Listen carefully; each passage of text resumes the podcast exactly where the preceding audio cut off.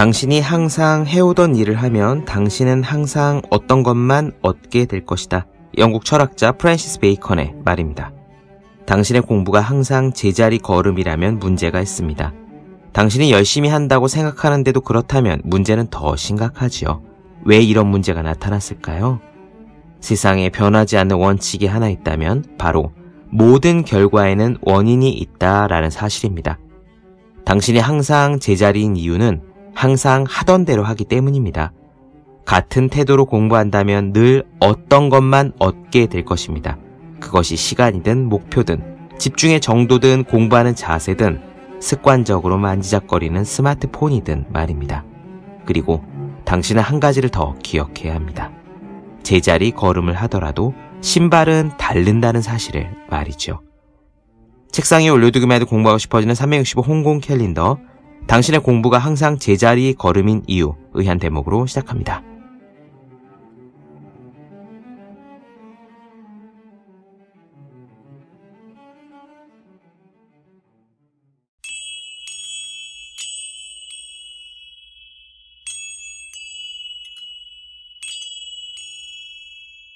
네, 안녕하세요. 본격 공부작업 팟캐스트 서울대는 어떻게 공부하는가 한지우입니다. 우리는 지금 프레데리케 파브리티우스 한스 하게만의 뇌를 읽다 살펴보고 있습니다. 지난 시간에는 무의식 중에서 직관에 대한 이야기를 다루었습니다. 오늘 이야기도 그 연장선상에 있어요. 바로 창의성에 대한 이야기예요. 창의성, 창조력을 무의식 편에서 다루는 까닭은 명확합니다. 창의적인 결과물은 무의식 중에 나오거든요. 창조적인 통찰력의 구조를 보면 알 수 있습니다. 저자들은요, 창의성이 세 가지 단계를 통해서 나온다고 합니다. 교착, 통찰, 확신이에요. 교착은 막다른 골목에 처하는 겁니다. 교착 상태에 빠진다라는 말 들어보셨죠? 집중해서 고민을 해도 더 이상 길이 없다는 느낌입니다. 왜 이런 상태에 처하느냐? 명확한 이유가 있어요. 지금까지의 노력은 의식적인 집중이었습니다. 집중이란 지금 우리가 보고 있는 그것에만 초점을 맞춘다는 거죠. 그런데 창의성은 본질적으로 서로 연관된 멀리 떨어진 다른 것들을 연결하는 데 있습니다. 도깨비 풀을 보면서 벨크로 찍찍이를 만들 생각을 하는 것처럼이요. 반면 의식적인 집중은 이렇게 다른 것들에 대한 관심을 끄게 만들죠. 더 이상 나갈 곳이 없는 겁니다. 그래서 우리는 의식 영역에서 손을 떼게 하고요. 잠시 다른 행동을 합니다. 멍하니 있든 산책을 하든 혹은 아르키메데스처럼 목욕을 합니다. 그러면 의식이 물러나고 무의식이 전면에 등장하는데 바로 그 순간 유레카, 새로운 통찰이 생기는 겁니다. 너무나 당연한 원리예요. 창조적 통찰력은 서로 다른 것에 연결해서 오는데 서로 다른 것을 떠올리려면 무의식이 일을 해야 하거든요. 그렇게 무언가를 떠올리면 신기하게도 우리의 의식적인 뇌가 맞는 답을 찾았다는 사실을 안답니다. 왜 우리가 무슨 이야기를 하거나 답을 찾을 때 혹은 내가 본 영화 이야기를 하거나 어떤 사람 이야기를 할 때 내 머릿속에는 뭔가 할 얘기가 있는데 라는 느낌이 번쩍 들면서도 말로는 안 나오는 경우가 있죠. 영화 제목이 안 떠오르고요. 그거를 설단 현상이라고 하는데 바로 그것이 무의식이 답을 찾아냈다는 것을 의식이 인지하는 현상입니다. 흥미롭지 않나요? 오늘 이렇게 창조성의 구조를 먼저 이야기하고요. 그 다음에 창의력을 높이는 방법을 몇 가지 소개해 드리겠습니다. 뇌의 과학적인 이야기지만 사실 창조적인 사람들은 이미 경험으로 다 알고 있었던 거죠.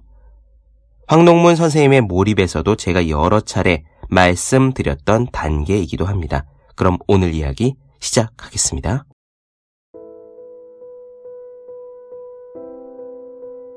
지난 25년간의 중대한 기술 혁신 덕분에 신경과학자들은 창조적 통찰력이 발생하는 과정의 상당 부분을 이해할 수 있게 되었다.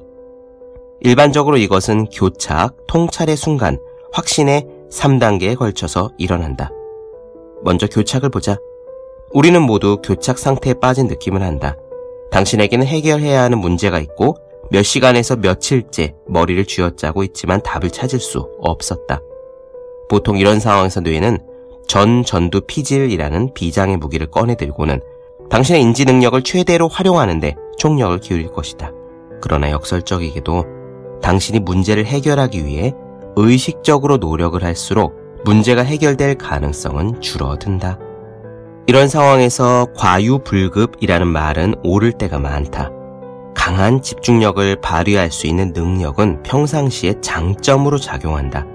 그러나 이 사례에서 과도한 집중력은 창조적인 통찰력을 이끌어낼 수 있도록 관련성을 분별하는 우리의 능력을 제한시킨다. 고도의 집중력은 도파민, 노르아드레날린, 아세틸콜린이라는 세 가지 주요 신경 전달 물질에 의존하면서 관련성이 없는 자극들을 차단시켜버린다. 그런데 창의력이라는 관점에서 관련성이 없는 정보가 과연 있을까? 바로 이것이 문제다. 불행하게도 문제가 발생하는 이유는 전 전두 피질이 관련 없는 요소를 차단하는 일을 너무 잘 처리하기 때문이다. 문제의 해결책이 되어줄 수도 있는 잠재적인 방안들이 고려되지 않고 즉각 묵살되는 거다. 이것이 바로 창조적 통찰력에서 교착이 발생하는 이유다. 전 전두 피질이 너무 엄격하게 차단시켜버린 주의 분산 요소들 중에는 실제로 주의 분산 요소가 전혀 아니었던 것이 있었을지도 모른다.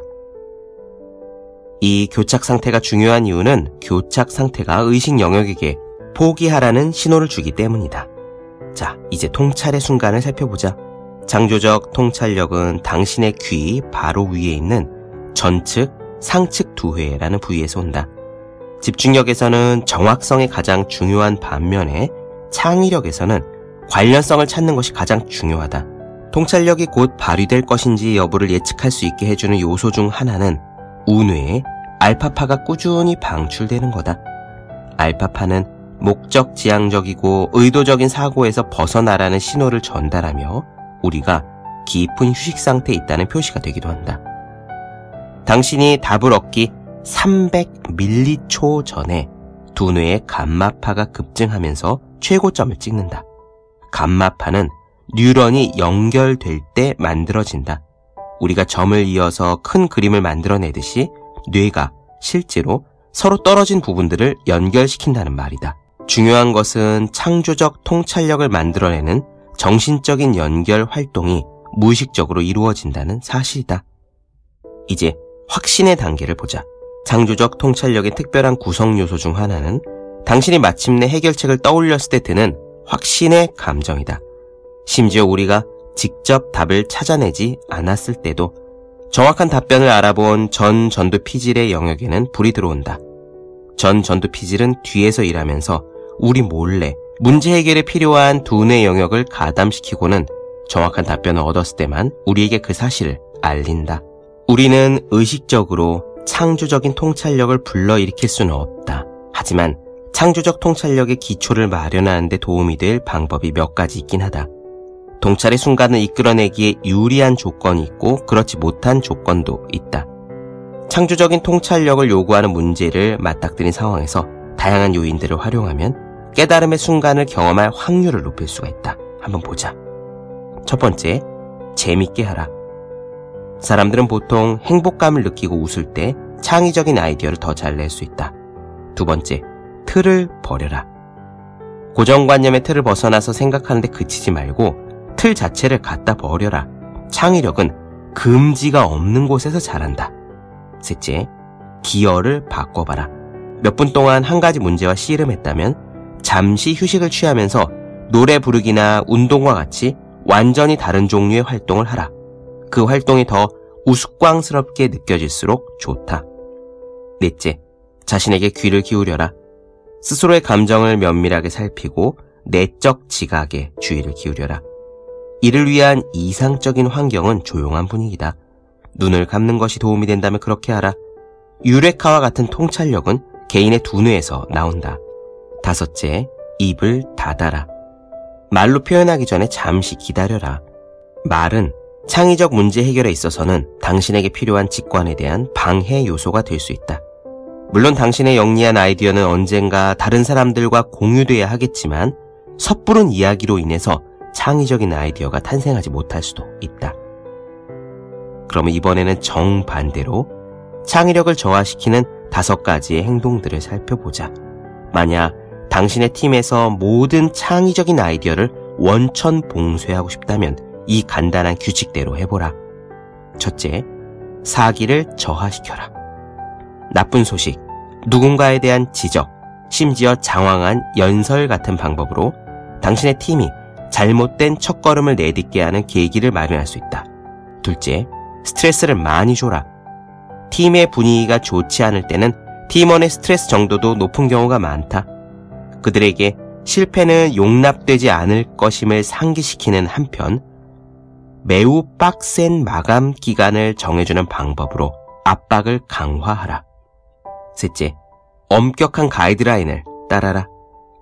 꽉 짜인 체계 안에서 성가신 창조 욕구는 꼭꼭 숨어서 나타나지 않을 것이다.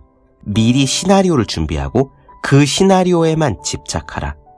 넷째, 눈을 떼지 못하게 하라. 회의 주제와 관련 없거나 재미있어 보이는 모든 물건은 회의실에서 깨끗하게 치우고 팀원들에게 한순간도 빼먹지 않고 주의를 집중시킬 것을 요구하라. 다섯째, 혼돈과 언쟁을 장려하라. 당신의 목표가 창조 욕구를 방해하는 것일 경우 침묵은 금이라는 말은 틀린다. 잦은 잡담을 장려하고 모든 사람이 자기 의견을 큰 소리로 떠들게 하라. 창의력은 소세지를 만들거나 장작을 패는 일과는 다르다. 기계를 더 빠르게 돌리거나 도끼를 더 빠르게 휘두른다고 생산성이 늘진 않는다. 이제 뇌 영상의 기법 덕분에 심리학자들은 예술가와 과학자들이 예전부터 의심해온 한 가지 사실을 확신할 수 있게 됐다. 창의력은 의식 영역과 무의식 영역에 동등한 비율로 의존한다는 사실이다. 그러므로 우리는 의식 영역이 휴식 시간을 가질 수 있게 해줘야 한다. 우리가 휴식 시간이라는 단어를 여기서 의식에 한정했다는 사실에 주목하라. 이것은 일을 멈춘다는 뜻이 아니라 당신이 일을 하고 있다는 사실을 의식적으로 인지하지 않는 것을 뜻한다. 일반적으로 이것은 당신의 의식을 전환시켜서 무의식의 방해를 받지 않고 일하도록 위임시키는 것을 뜻한다. 만약 당신이 산 꼭대기까지 올라가거나 책을 끝까지 읽는 것과 같이 구체적이고 분명한 업무를 처리해야 한다면 최선의 방법은 이 일에 전력으로 집중하는 것이다. 그러나 처리해야 하는 문제나 과제가 창의력을 요구하는 것이라면 집중은 어떤 경우에 최악의 접근법이 되기도 한다. 창의력을 발휘하기 위해서 집중한다는 것은 근본적으로 모순이다.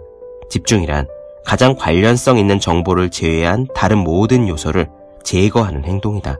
하지만 창의력의 목적은 처음에는 연관이 없어 보이는 정보들로부터 독특한 관련성을 찾아내는 것이기 때문이다. 당신은 창의적으로 사고하는 동안 무언가에 집중하지 않는다. 그저 멍해 있을 뿐이다. 지난 역사 동안 우리 본능은 제 역할을 충실히 행해왔다. 또한 전문가의 직관, 창조적 통찰력, 창의력은 모두 대부분 강력한 무의식 두뇌의 산물이라는 사실이 과학적인 근거를 통해 점점 더 분명해지고 있다.